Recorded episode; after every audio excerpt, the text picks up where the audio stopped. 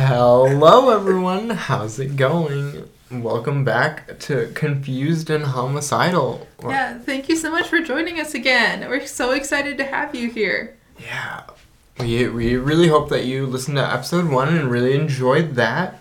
If you didn't, definitely definitely go go listen to that. That is a very interesting case. Like, it's probably one you haven't heard, and it absolutely shocked and floored me. It was it was a very fun case and so yeah, um so last week was my case, but this week it's gonna be It's Torii's case. This week, I'm homicidal this time. Woo! Yes, and I am confused as it goes. Yeah, which is not very often. I'm more so confused, so this is very exciting. But the case that I've chosen this week was one that I've hid from Andrew. Like, I'm not even like my I'm angled away from him so he can't see my computer. Yes, I'm very expectantly waiting, anxiously waiting. Maybe that's the word, but like I'm, I'm very excited. She was talking to one of our other friends uh, earlier, and she made me leave so that she could tell him what case she was doing because she didn't want me to hear.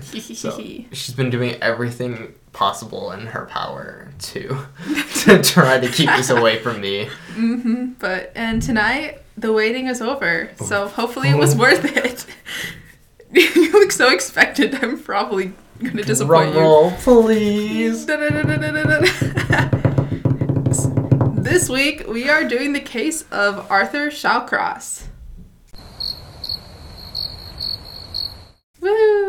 Never heard of it. Never heard cool. of him. Yes, that was my goal. so he is also known of as the Monster of the Rivers, the Butcher of Rochester, the Genesee River Strangler, and the Genesee River Killer. So let's start out. He was born June 6, 1945, in Kittery, Maine. But at a very early age, he was moved to Watertown, New York. And so he described his life as like his childhood, especially, as very turbulent.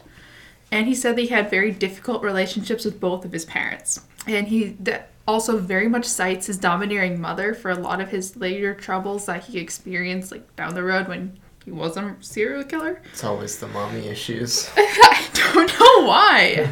like, why is it like it's always the mommy issues? And they tend like a lot of them tend to be domineering. Like Mhm. Edmund Kemper's, his mother was insane. Oh, yeah. insane. Oh yeah.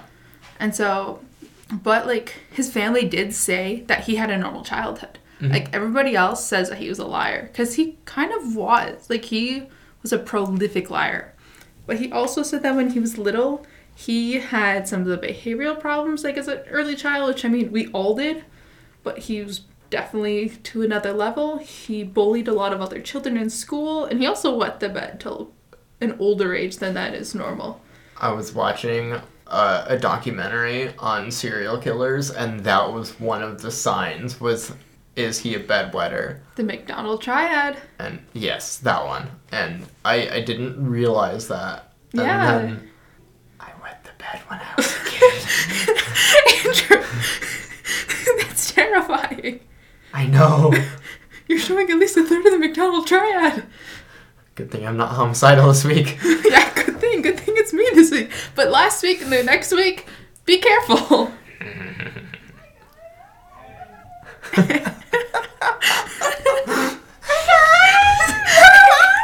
no one knows I'm being so loud. oh goodness.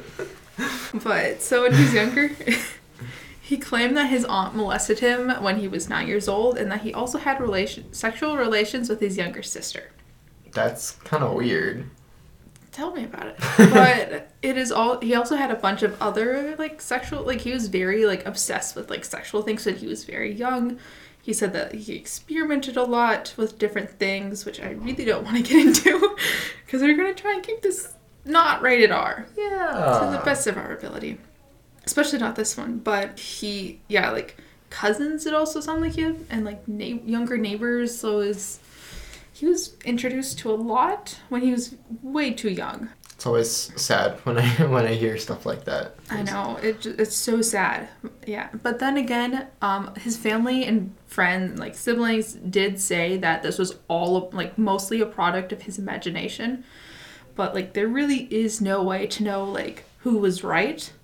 But like, and like interestingly, like he would change his stories during interviews, like over like the course of like later investigations. Like his stories never stayed the same, which could always be like it's normal for your stories to change, but there's also like a point where they don't.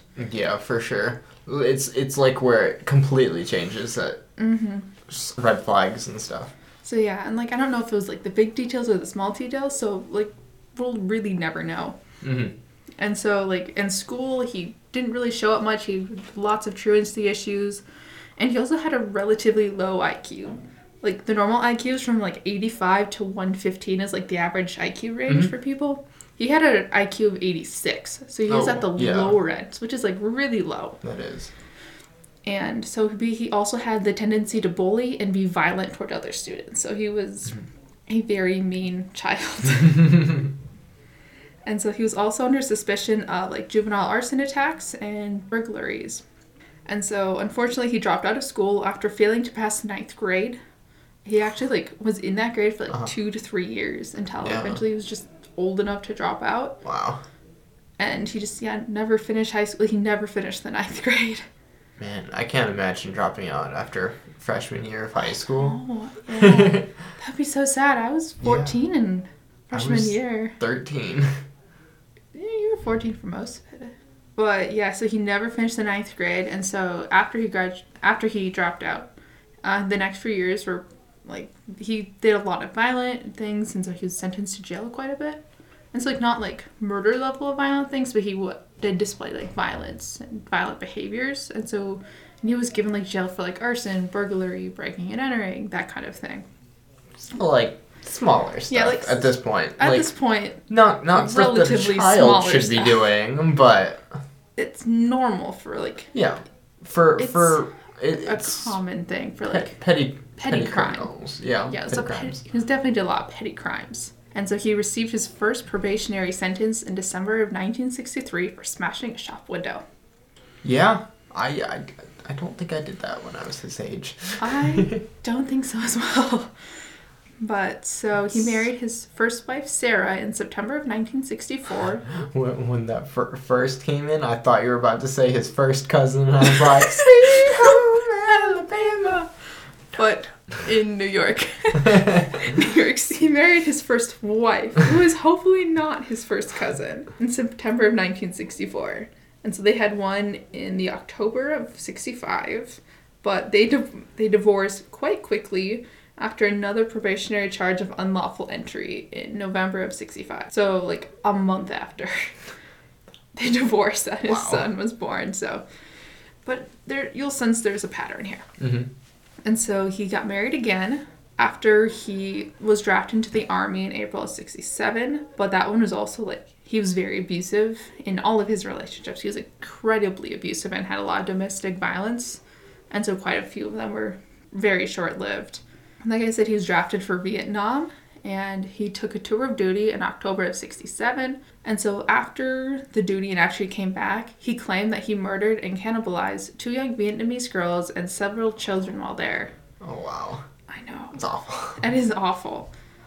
But fortunately, there is really no corroborating evidence to support this, so I would like to hope that he did it. It was just lying and trying to sound like a really tough guy. Yeah, we, we can at least hope. But we, we can hope. But From, I mean, from what you said, it sounds like he changes his story a lot and lies all the time. So yeah, but then again, hopefully, I I wouldn't put it past him, and also like the evidence during the Vietnam War with atrocities like done by both sides. It's Mhm. very hard to have record and Yeah. evidence, especially in '67. Like they were not having DNA here and whatnot there because they just didn't have that, right? and especially if it was like women and children, and yeah, in Vietnam they really weren't held to a very high standard. hmm So unfortunately, like there really is no way to know, but we can just hope that he never did. We can hope.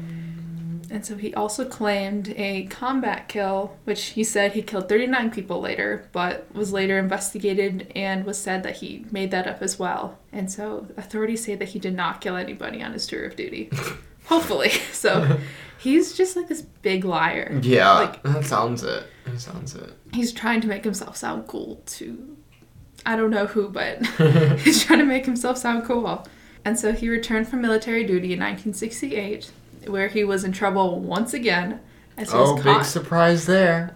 he was caught and convicted of an arson attack. So another third Arson. of the McDonald triad. Yeah. And so he re- he received two years, or he served two years of a five year prison sentence. So he was given five years, but he only served two years for good behavior, which is very surprising. Yeah. he could get out so, like I will, you will see this later, but the way like he could get out of jail, and it's very frightening. Mhm. And so he was released in October of '71, and he returned to Watertown, New York again. He must have been really charming to be able to kind of use that Yeah, he- charisma to. He had to, but he was not. Okay, so my idea of attractive for a man Yeah. is like very strange. Mhm. you will learn. But he was like, he was not at all attractive. Mhm. But yes, then again, I have incredibly high standards when it comes to men. so I am not a, um, yeah, I'm not a good witness on that stance. Fair enough. And so a year later, in April of April 7th of 1972, he claimed his first victim. And I am going to do a quick war- content warning here. This I'm going to be talking about crimes committed against children for a little while. Oh, And so I know. So if you I'm not going to go very far into detail, but it is crimes against children, so I just want to give a heads up. Hide your children. This please do from this man. Good thing he's not with us anymore. But he his first victim was a 10-year-old neighbor named Jack Blake. Uh-huh. And so Shawcross took him fishing just like a few days before he disappeared. But like he said, Oh, I don't know what happened or like he denied knowing anything about the disappearance. And so two weeks after the disappearance, he got married again. On April 22nd, 1972, he married his third wife named Penny, who was pregnant with his child. Oh no. And so the authorities didn't find Jack's body for five months. Oh. And so, and when they did an au- when they conducted an autopsy, it showed that he was sexually assaulted before his death, and his, he was killed by suffocation. It's awful. That's awful. Oh, it's it's horrible. And so around the same time as when Jack disappeared, an eight-year-old girl named Karen Ann Hill also disappeared. I know this is so sad. And so in September of 72, her body was found under a bridge and she had been raped and murdered there as well. Mhm. And so, even more horrible, police found mud, leaves, and other debris that had been forced down her throat and inside of her clothing. Ooh, that's So- weird. Yeah, some mutilation of the body occurred, Yeah. which is horrible. But Oh. And how how old was she? she was eight years old. Oh wow. I know That's she was incredibly young. It, it's bad enough for for anyone to have to like go through that, but for children, especially that young, like eight and ten years ten Mhm. years old, that's that's crazy. Like Yeah. you're barely alive at that point. Mm-hmm. Yeah, and Watertown, like, I don't. So my idea of a small town is like Mhm. very relative, but I don't think it was an overly large. I'm gonna look it up really quickly, but I don't think it was an overly large town, and like especially with like like especially where um it was like. Yeah, it doesn't look like a huge city, but given that like they're younger and like one of Jack was his neighbor, so it's like okay, so it was twenty. uh, The most recent census was um, about 26,000 people. So it's relatively large. it's like medium sized, I guess. That's still pretty small. This is a big city in where from where I am from. This is- I come from a city of millions, so like that's real small. yeah, I can't relate. But like so like it's a place where you're hoping your children are safe and this is Yeah. horrible that this had happened. It has that small town feel, probably. Definitely. Where where nothing really bad happens. You're kind of everyone knows each other probably, and Mm-hmm. Yeah. maybe not I mean- so much because Yeah. it's it is a little bit bigger. But you you probably at least recognize a lot of people. But it's and like this is the early 70s. Yeah. So like there's this level of trust kind of among Yeah. community members. definitely, especially since it, like you said, it, it is a smaller, not too huge. Mm-hmm. And so some neighbors had remembered seeing Shawcross with Karen in the vicinity, like the area of the bridge where she before her disappearance. Mhm. And like he also had a history of like run-ins with local children of very horrible things, like probably more of like revealing himself. I really couldn't find records of what he did. It was Mhm. probably more sexual because he was Very, Very. in that way. He just let me just say he displays all three of the McDonald Yeah. triad because I do not want to get into it more. and so, because of this, he was arrested on October third, nineteen seventy-two. Where Finally. he con- oh, I mean, it wasn't too long after, but he, where he confessed to both killings. Okay. And so he was only charged though with the girls, Karen Hill's killing, because there really was there wasn't a lot of evidence tying him to Jack Blake's murder. And so he was only convicted for one. And because of that, he received a 25 year jail sentence. And his third wife, Penny, divorced him shortly after. so he gets through three marriages very quickly. It's Yeah. kind of scarily impressive, not gonna lie. hmm Yeah, in in in a lot of ways, I think that kind of goes back to what I was talking about with like his charm and charisma. In order to like, I know, like, have- so many spouses. yeah, it takes a special someone. Yeah, I mean, I watched a little bit of some interviews with him, like when he was older, hmm and maybe when he was older and like in prison for a while, he didn't have as much charisma, but he definitely blinked a lot. I can tell you that he was just like blinking the whole time, like that, like blinking like rapidly. His eyes like really never stopped blinking, so it was Hmm. kind of terrifying. But then again, he was older Yeah. when this interview occurred. I wonder if that's a sign of something else, not necessarily like crime wise, but like mental illness wise, Probably, or or like mental wiring wise. Yeah. But we'll kind of get into that a little bit later about his mental state. okay, But not right now. okay, And so, as you'll probably get quite mad, he did not, even though he was only sentenced to 25 years for murder. which in and of Which itself isn't so really short. that long. That's that's a short sentence. I know, that's way too short. But he was given release on parole after serving less than 15 years of his sentence. Fifteen. Less than. He didn't even Less than. serve 15 years. Wow. That's like nothing. That's like barely a slap on the hand. That's crazy. Like, like that blows my mind. Like it was around her age, and so like hmm so heartbreaking. But he was released on April in April of 1987. And Okay. so, with his release, it was well publicized. And so, since he was a child killer and he moved to the Binghamton area of New York State, he was greeted with a public outcry, which was good on them. Yeah, for sure. Good on them. And so, he was forced to leave the area after a few months, along with a new girlfriend Oh named boy. Rose. mm-hmm. Of course, there's always a new girl, isn't there? And so, because of his crimes, he was unwelcome pretty much ev- anywhere, which understandable. Yeah. I do. I would not want a child killer like in my area at all, Yeah. given his amount of violence. Like a, a sex offender is bad. Mm-hmm. uh, Is really awful in and of itself, but like a child murder, that's like a whole other, whole other level right there. That's that's completely awful. So Mm-hmm. yeah. bad. And so, because of this, the authorities made the decision to seal his criminal record in order to prevent a reoccurrence of the public alarm as that they had seen earlier. So they sealed his record Wow. What? But what? What? But why? I, I don't get that. that because make there was such a large public outcry when he Uh-huh. tried to settle in that one town after being released. And like, well, he has to live somewhere, kind of thing. yeah. So they sealed his record. But does he deserve to live somewhere though? That is fair. He just he deserved to be in a jail, but that is my personal opinion. Don't sue us. yeah, don't sue us. Please don't. I don't have the money. but so yes, they sealed his record, and because of that, they he and his girlfriend moved to Rochester, New York, where she became his fourth wife. oh boy. Of course she did. I Mm-hmm. feel like one's okay. Two, that's okay. Three's pushing it, but four, that's too many. Yeah, that Is, that- is there a just- fifth? No. Okay, that's good. Okay. That's good.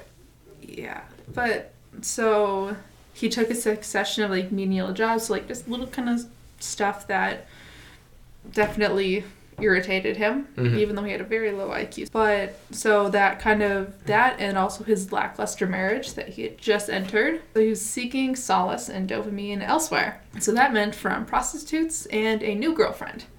Oh no. So he has another girlfriend Oh, now, no. named Clara Neal.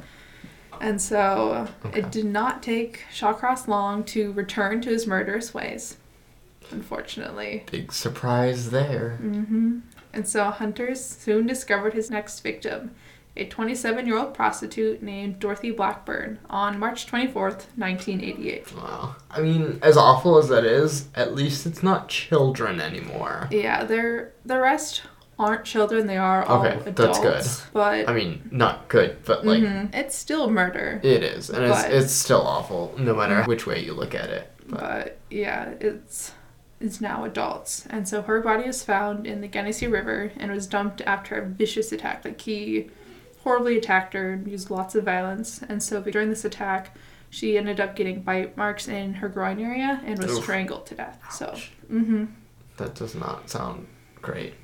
it was horrible. And so there really wasn't much for evidence in this case, and so there really wasn't much public push either to solve the murder since she was a prostitute because of her line of work. Her case was stagnant for over a year. Unfortunately, that's mm-hmm. how those That- tend to go. They Very unfortunate. tend to be less dead than than mm-hmm. other people. Yeah, which is so sad. hmm I agree. Mm-hmm. And there were other murders of prostitutes at that time, like kind of over that year that her case was stagnant. But like, given the danger of the profession, and there really wasn't any linking evidence between the cases, it was just kind of swept under the rug, and they just really didn't connect it all together. And then they found another body of another prostitute named Anna Steffen on September 9th, 1989, and that linked several of the victims back to this Genesee River mm-hmm. killer. She Wow. died of asphyxiation, mm-hmm. and her body had been dumped in a similar manner to Blackburn's corpse. Her body was found far away from the original murder scene, so again, the possibility that a serial killer was at work was not really recognized again. Mm-hmm. Though on October 21st, 1989, the body of a homeless woman, Dorothy Keeler, age 59, was discovered, followed six days later by another prostitute, Patricia Ives. So they found Dorothy Keeler, and then six days later, they found Patricia Ives in in the, practically the same area. And was this all like? they they were found like how decomposed were they? Were these like fresh kills or? I really couldn't find much. Okay. But they could tell that they were both asphyxiated. So not. Okay. Well, you can still f- discover somebody was asphyxiated even when it's just the skeleton because of a breaking of a bone in your throat. Mm-hmm. Yeah. But I don't think they were overly decomposed though. Okay. it's a So fairly. they were probably all still killed around the same time. Yeah, in practically. pretty quick succession, Mhm. most likely. Okay. Yeah, and so since they both been asphyxiated and dumped in the same area, press started to show an interest in the, that the cases were linked. And so Arthur Shawcross officially received the nickname, even though they didn't know who it was yet, the Genesee River Killer. And so in all these cases, at least some attempt of concealing the body had been made. So like a little bit, probably not overly much though, given like how readily they were found.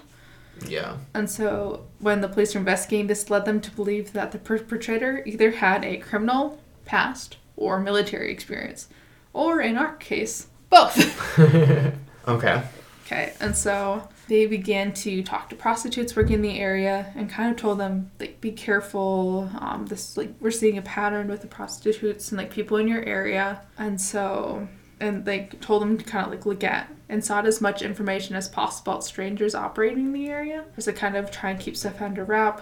But then they also began checking criminal records from offenders who might be living in the immediate area. Since he had such um, knowledge of the area, they thought that he had to be from the area, which Mhm. they were correct. Yeah, which makes sense for Mm-hmm. sure. But because Shawcross's criminal record was sealed, he was completely shielded from the police search.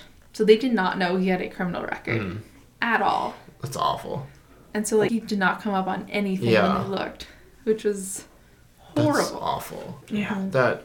Uh, it's never a good decision. It doesn't seem like, at least to me, that didn't, didn't seem like I a good decision. I read that part that they had sealed his record, and it, I was like, that's not okay. Yeah. And so, like, they did definitely talk about later, and like when they arrested him, there was a lot of scrutiny towards the justice system for, mm-hmm. I mean, not only serving less than 15 years out of a 25 year sentence for murder that received a lot of scrutiny, but yeah, getting really on parole for that. But especially sealing the records because like we have systems now. They can like search up like the um the like the rapist Mhm. database and sexual assault ba- database or sexual offenders so you can see kind of in your area how like certain people aren't allowed in certain areas within distance of like you shouldn't pro- I don't know if he lived within a certain distance of a school, hmm But that's like another thing Right. that's commonly practiced, and like this is the 80s. I don't think it was as common then, but I was not alive in the 80s, so I can't tell you. yeah, that's crazy. That I know. that doesn't. That's just that's awful. oh, it, it was so sad. It made me so mad reading it. Yeah. Like I was angry. No, I I bet. And so prostitutes continued to disappear, and so it became very apparent that the killer was very familiar to the women that worked in the area, that worked on the street in the area. And so the police were kind of the women like talked to him, and so they were able to piece together a description of a regular client that they called Mitch or Mike. And so women said that this particular man was prone to being very violent during his like during the visits with them. Mm-hmm. So he was very violent. And so it was not long after that the body of a 26 year old woman named June Stott, who was neither a prostitute or a drug user, was found on Thanksgiving Day in 1989. Wow. She had been strangled and mutilated after her death, and she had part of her genitals removed, Mm-hmm. and also kind of part just that area down there. Yeah. Just wait, this is the kicker. Oh no. Oh no, I'm And scared. She was gutted from throat to crotch. Oh. which is in like a very similar style to like how hunters would like gut Yeah. animals they said but she was and this so this was like very like the first time he had gotten so violent into the mutilation like kind of before i said like how he like stuffed leaves and dirt for the um Yeah, for sure. for Down their throats Karen, and stuff. yeah, for Karen, that was for the eight-year-old. But like with even with the later, Mhm. like he always sexually assaulted them, and they had like quite a few wounds around the genital area. Mm-hmm. But like this is the first time that she was mutilated in such this dramatic way. And so it was very terrifying. Yeah, that that does sound really scary. Oh, Would this in any any way like be him kind of losing it or or maybe just getting worse? it was probably just him getting more Or both. confident, I think. Yeah, okay. So he probably was like losing his like he was getting more confident and some more arrogant about it. I don't think he's like losing it mentally Okay. because he tried that angle later, which I'll definitely discuss more. Okay. But so just I'm just thinking he's getting more confident and kind of exercising like I want to say curiosity. I just think he got more balanced and got more into it. hmm Fortunately, Maybe experimented more. oh for sure. Mm-hmm. Okay. That and makes like sense. since how he had like talked about the um, cannibalism, like when he was in Vietnam. So I kind of wonder if that kind of relates to that. To say curiosity again, but just that interest of like dissection and like how we gutted her, like in a very similar style to yes how the hunters will gut animals because you have to be careful. hmm I hate to say it sounds so gruesome, and like yeah, I don't know how to describe without me sounding like a very horrible person. but you have to be careful in order to like preserve the meat. It's Yeah. kind of what, from my experience of cleaning animals, you have to be careful with that. hmm And that's all I'm gonna say. So don't sound like I kill people. I don't. but and so with this body count mounting, the police asked for assistance from FBI profilers, and so they divided the 11 unsolved prostitute murders into subgroups according to like method and position. That's good. A lot of the cases like these that I've experienced and heard about, like they always refuse help or like uh, don't have too much pride to ask for help. So Mhm. I'm, I'm glad that in this case they, they did get help because in a lot of cases that I've heard, it could have been prevented potentially or could have been different if they had asked for help. Yeah, and I mean this is after 11 murders, so it's a very dramatic number. So part Yeah. of the pressure, definitely from the media, was probably Definitely. on them. hmm And since there had been the first person who was not a prostitute or a drug user, like Yeah. she, I don't remember what, I tried to look her up more, but there really wasn't much information hmm on her. But yeah, she, she wasn't as much of a risk for as being a victim as like prostitutes and drug users who are more frequently on the streets. And just also the level of violence that was displayed when they found on her body Oh yeah. and demonstrated on her body. Oh yeah. was probably enough to scare them into getting outside help because Which, they were probably not at all equipped to deal Yeah. with this. When you're a smaller town, yeah. This is is not something you see every day. That is true. Thankfully, it is not something you see every day. And so, uh, during their investigations, the profilers developed a profile that said that the killer was most likely a white male in his 20s or 30s who was strong and probably had a, a previous criminal record He was familiar with the area and comfortable enough with victims that they could either enter his vehicle without question, which Okay. pretty much fits him to a T. Mm-hmm. Does it? Um, yep, Arthur Shawcross was about six feet tall, and he was 300 pounds. He was a large man. Yeah, that's a big dude. that is a huge man. Like, I'm was, imagining just like a giant, like the Jolly Green Giant, but murderous. yes, that's exactly who did it. Like, you're you're on the case. You should have done the research this week instead of me. But um, so because of there's a lack of sexual interference, so he was probably had like erectile dysfunction, hmm and so like with like he tended to do like he would sexually assault them, not with I don't know I don't want to get too gross into this, but yeah he would sexually assault them, but he um most likely had sexual dysfunction. That's all I'm gonna leave it at. Okay. And so the post-mortem injury that was inflicted to June Stott, such as like yes, an entire dissection and gutting, Mhm. um, and so not on any other victim that in- indicate that the killer's becoming more comfortable around corpses. And so this Mhm. showed that he was also probably returning to the crime scene again to relive the attack. Mm. Because like since he got such a high, Yeah. he's probably going to come back again later Okay. to experience all it all again because he was working relatively menial jobs and so he was probably going out just searching for another way to like experience that high hmm that Yeah, you gotta unfortunately have something fun in your life. Come on. yeah yeah, just don't Mhm. don't go murder people. That's not the way that you should be Mm-hmm. finding the fun in your life. Yeah the other ways i'm not going to tell you how to live your life but please don't that'll be the one thing i put my foot down on Go bowling or something. yeah go bowling Bowling's fun. bowling is fun yeah or like i don't know hiking hiking's relaxing Hiking is fun. Just don't Mm. find any dead bodies or make new dead bodies on your hike.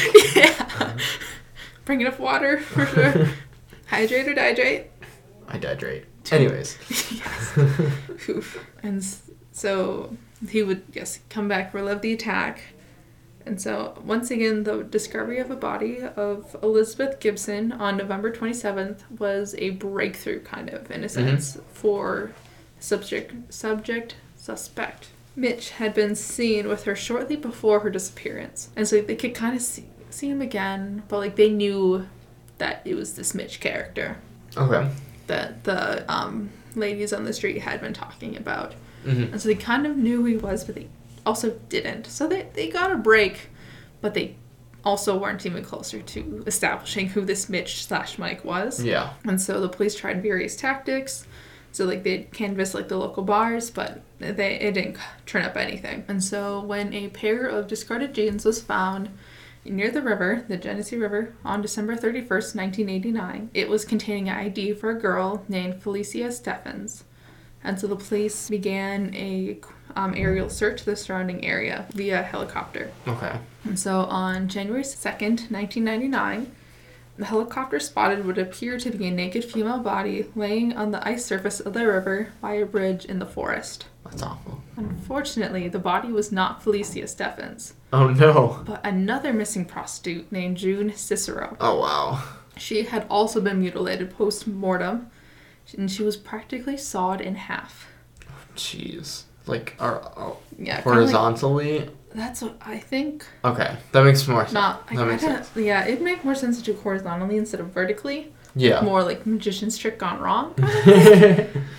that's still, that's awful. yeah, it's horrible. Like another victim. Yeah. But even more importantly, the helicopter spotted a man standing on the bridge next to a small van. Mm. He appeared to either be urinating or masturbating. Two very different Very things. different things. So, but neither of them I would explain. You could really explain on a bridge. I mean, if you gotta go, you gotta go. But, But like you're in a remote area though too, kind of. yeah. So like you would pull off the bridge. Ah, yeah, that, that, that is really weird. Yeah, so like they were very suspicious. Yeah, I would have been too. good reasons because Could could he see the body from the bridge up there? Okay. Because, like with it being frozen, Yeah. you probably could. Because it was discovered near the bridge. And so with him on the bridge, you could probably quite clearly see it. Mhm. And so, fortunately for the authorities, as they had speculated, Shawcross had returned to the scene of one of his crimes to relive the prele- to relive English is hard. To relive the pleasure of the attack. Okay. That makes sense. So mm-hmm. you mentioned the jeans, Yes. and that was to someone that we haven't we haven't mm-hmm. found the body right yet, right? so far, not. Okay. But So does does he take trophies at all? Because he keeps going back to relive it, but does does he take anything? Or maybe like he took those from a, a, a kill that they haven't found yet, and he took it kind of as a trophy, but then decided against it. Maybe. Um, so what I know, they really don't m- mention Felicia or Felicia Stefan again. Okay. Unfortunately, so I really don't know where where it Okay. came from. It could have been a trophy, but it wasn't a previous um, murder that we had talked about. Okay. But and it also wasn't one of his later ones. He ended up confessing to more. Like I'm kind of jumping the gun and Mhm. um, So spoiling it, it. could potentially just have been something completely unrelated. It could have been, but I mean, then again, it's also sp- suspicious that her ID was yeah, on it, Yeah, definitely. and like It's a little weird. And in the jeans in the middle of winter. Yeah. Like, I mean, skinny diving can be a fun way, but you are not skinny diving over the new year. I've never been to New York, but I'm guessing it's quite chilly. yeah, that sounds about very cold. hmm Very And cold. especially when the river is frozen. Mm-hmm. Y- You're not doing the polar plunge in the nude.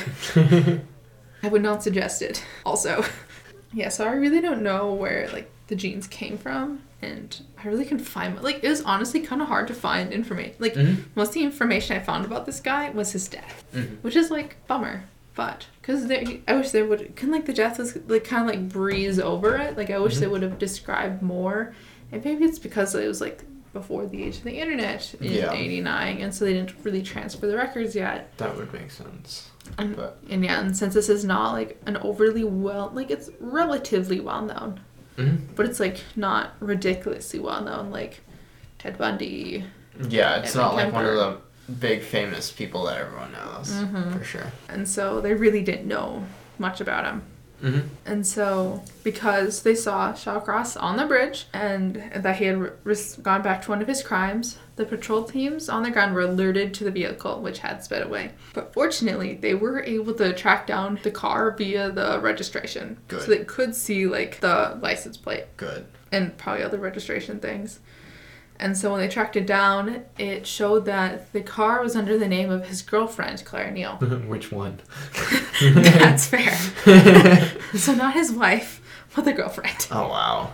Okay. Mhm. Which is like I don't know if he divorced her. I don't think he divorced her yet, but like he was stepping off this lady for kind of I guess a little while, but hmm I don't know. It's kind of weird. And so when he was approached, Shawcross agreed to assist the police with their inquiries. And like when they asked for his driver's license, he told them, "Oh, I don't have one," and told them that he had been in jail for manslaughter.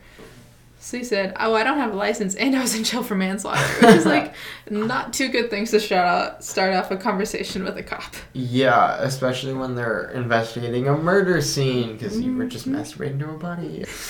Anyways, getting back on track. So the police are confident that they had their killer.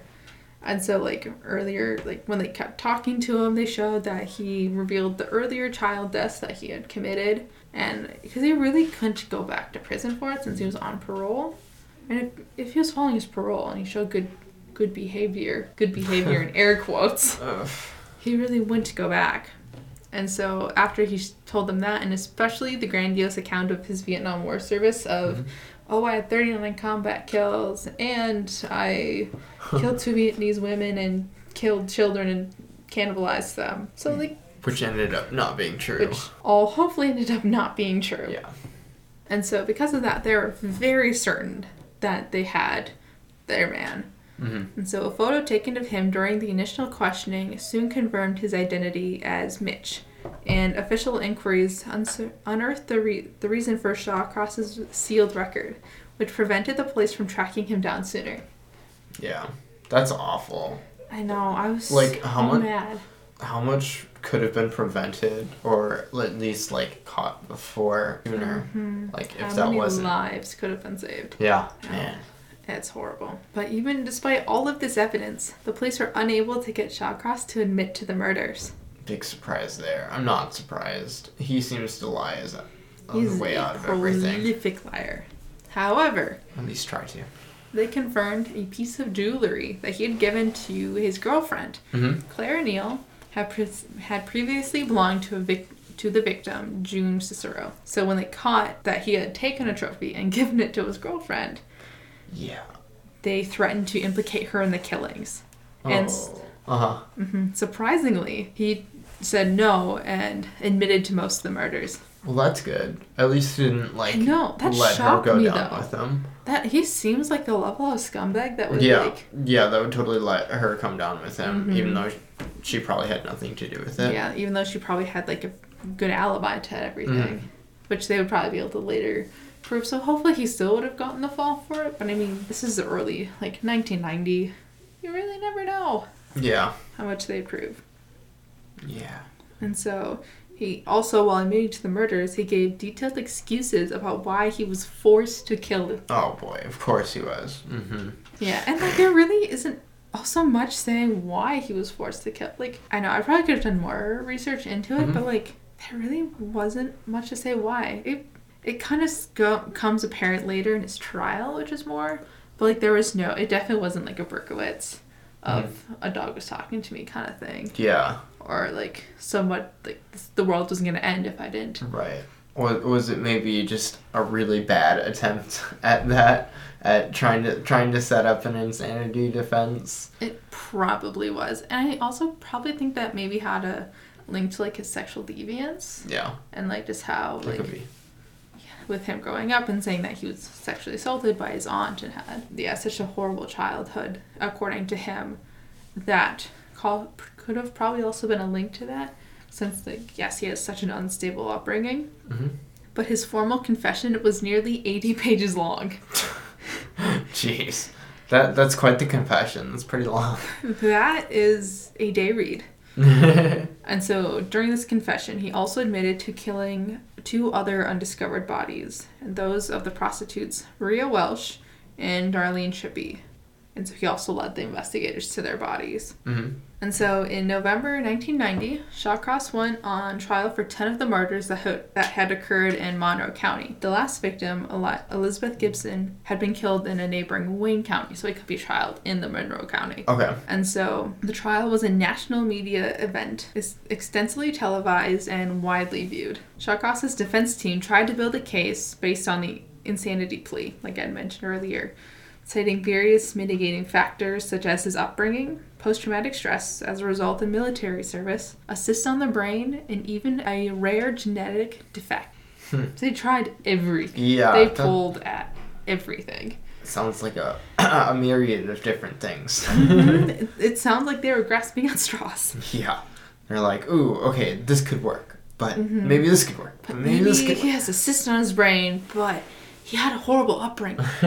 so yeah, they tried everything, but the prosecution was quick to dispute these claims about his childhood the, and the military service, and so also count by casting doubts on his testimony. The physiological evidence of the brain science and the genetic factors was at best like very difficult to validate.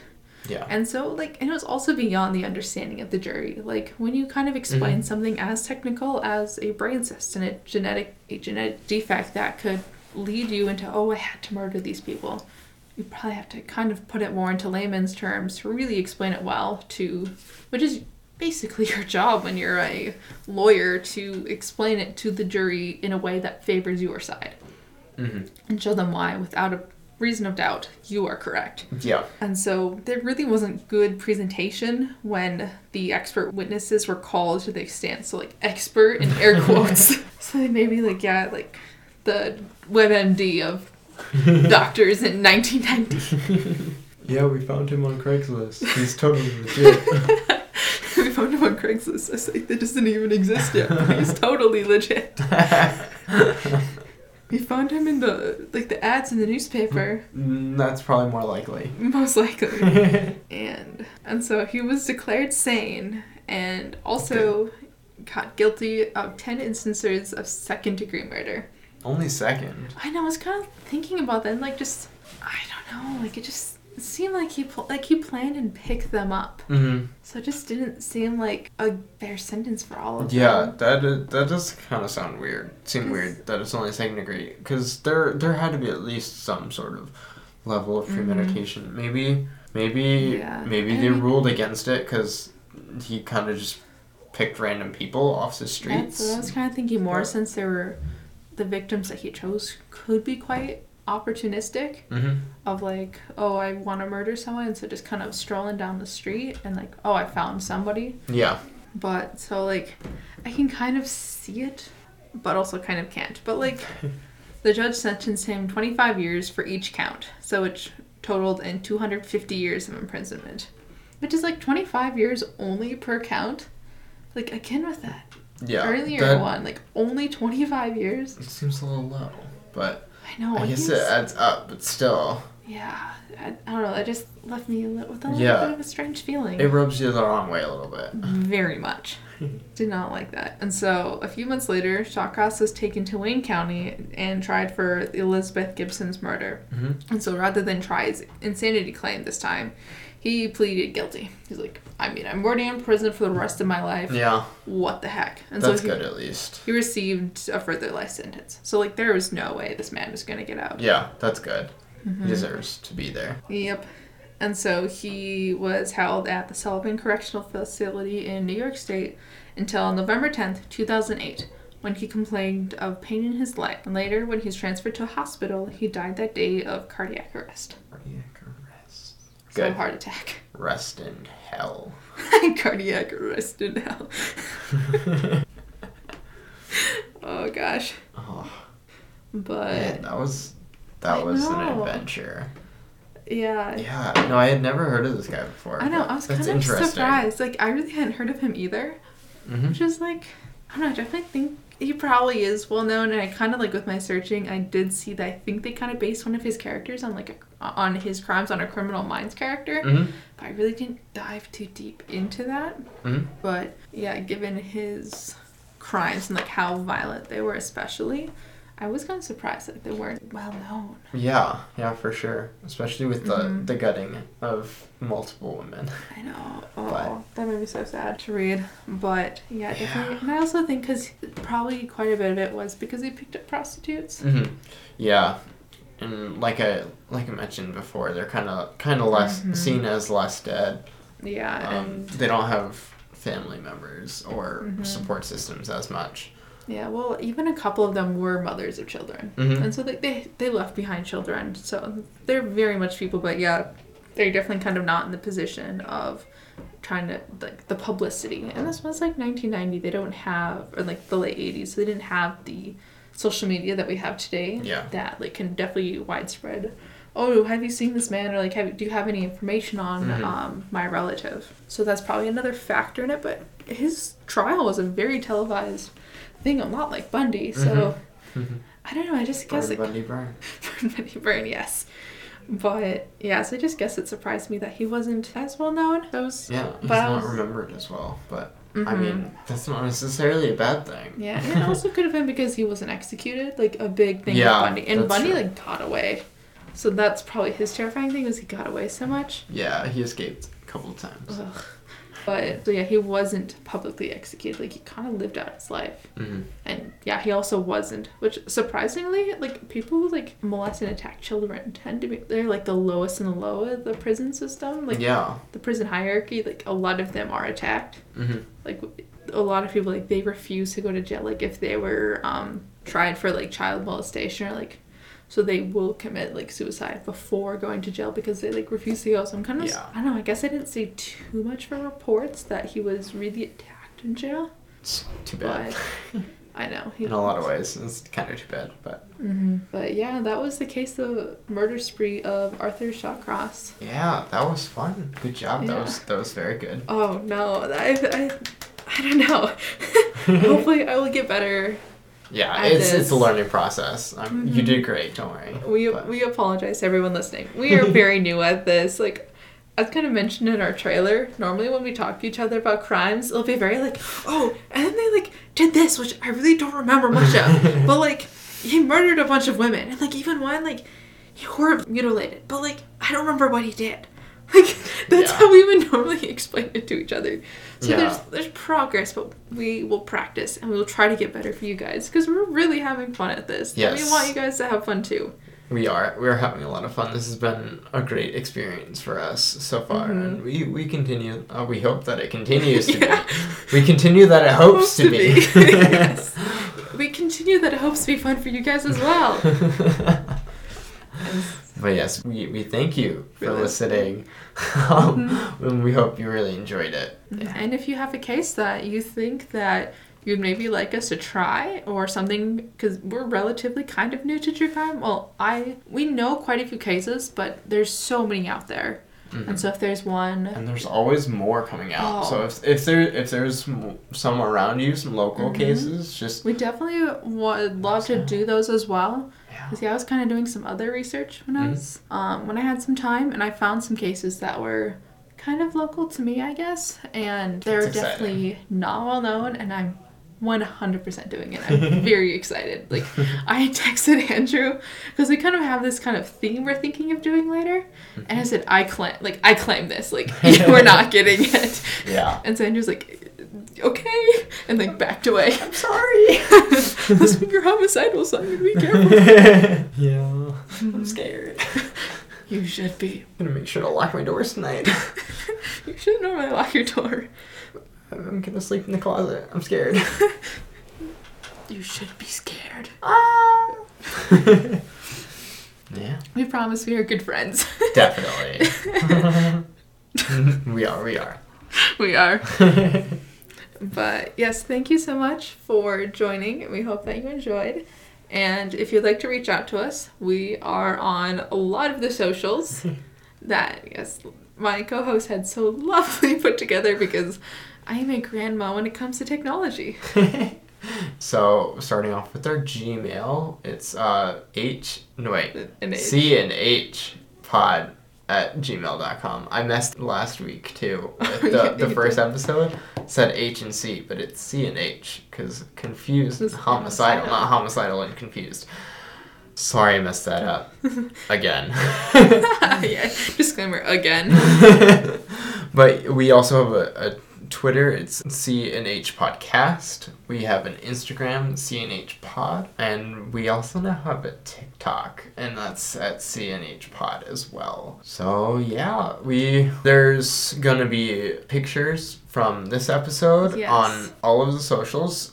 If you missed it, go go check it out. There was pictures from the first episode. Yeah, or just to kind of see what they look like. Because I know definitely when I'm like listening or doing crime, it's very just easy not like just just kind of get separated from that. Mhm. These are people with families, and it's like being able to see their faces just kind of puts it all into perspective, like what you're doing. So, Give, gives a face to a name. oh, 100%. Def- definitely humanizes everyone in the situation. hmm And also the, oh, that's what they look like. like when you're like picturing them in your head. Mm-hmm. like oh very much happens to me but i think it more so happens like to people i'm like listening to and then you see their picture it's like oh Definitely. i was not expecting you to be blonde That's happened to me so so many times. Or like, but i guess we should probably we're doing a midwest goodbye a long midwest goodbye. Thank you so much for joining. We cannot express just how much we appreciate you being here and listening to it. Like it is beyond words. Like this has just been such an exciting thing and like having people join in with us is beyond mental comprehension for me sometimes. I wasn't uh, expecting anyone to listen to our first episode, and on the first day, it's gone gone better than I was expecting. So. I know, like I saw that and it's like so exciting. So yeah, and most of our cases will also probably be US kind of based. And so like Probably. most As- likely as yeah. we are both from the United States. Yeah, I mean, half the cases that I've been researching aren't from the U.S., but oh, really? Oh, yeah, it's been really weird. Like all of the cases that I've been thinking about have all been foreign for some reason. oh, that's insane though. I haven't quite made made my way back home yet, Okay, but I will. but- I will. because yeah, we'd definitely like to try like if there's a well-known case in your area or just a case that you would love to hear more about. uh, Please reach out to us. We'd be very happy. And we'd both probably be ecstatic, and there's like just yeah, you'll probably feel the sense of our excitement because it may or may not be a reply in all caps if it's from me. no promises there. Or just uh, if it's from me, just a, a, a flurry of very quick messages, very excited, probably a pretty hyper me responding. Which Pretty is excited. hundred percent hyper Andrew when he- like when he gets really excited or like shocked by something. It's like a word or like a couple words in like all caps as text messages, which is has been what I have received a couple times. Yeah, and I send him like 10 at a time. So your phone is just like buzzing and like you're trying to do something. It's like what? So we will. I will try and get, tell Andrew not to do that, but we'll see what his self control is. Yes, so my my case is next week. yes. So Hint as for us or as I was saying, this one does not take place in the U.S. again. Um, I again, I don't know why We really. haven't done a domestic case I yet. not. The last one was in Canada. Canada. This one across the other side of the world, um, Ah. somewhere uh, in Russia over Okay. there, and yeah. So this one, this one's an old timey case. Um, happened long, long time ago, like World War Two. May or may not actually be true crime. May or may not just be hmm just creepy stuff. Yeah, and oh, Creepy yeah, another thing like, we do want to kind of like it would be we are also very interested in like kind of like creepy stuff, quote unquote, from. Andrew. But just yeah, like eerie. Yeah, if there's something that went on like your area that's like oh like not many people know about this because there's so much hidden history like everywhere, and it absolutely blows my mind, and I love learning about it. Me too. If you have any anything you want to share, just shoot us an email, shoot us a, a DM, or whatever you want. We Mhm. will try our best to respond in a timely fashion. We And- are kind of busy also people, but not as excited puppy fashion. hopefully, but I make no promises. we make no promises for that. All right, but we we hope you enjoyed, um, and Mhm. we'll we'll see you next time. Yeah, and thank you so much for joining. We will catch you on another conversation. Goodbye.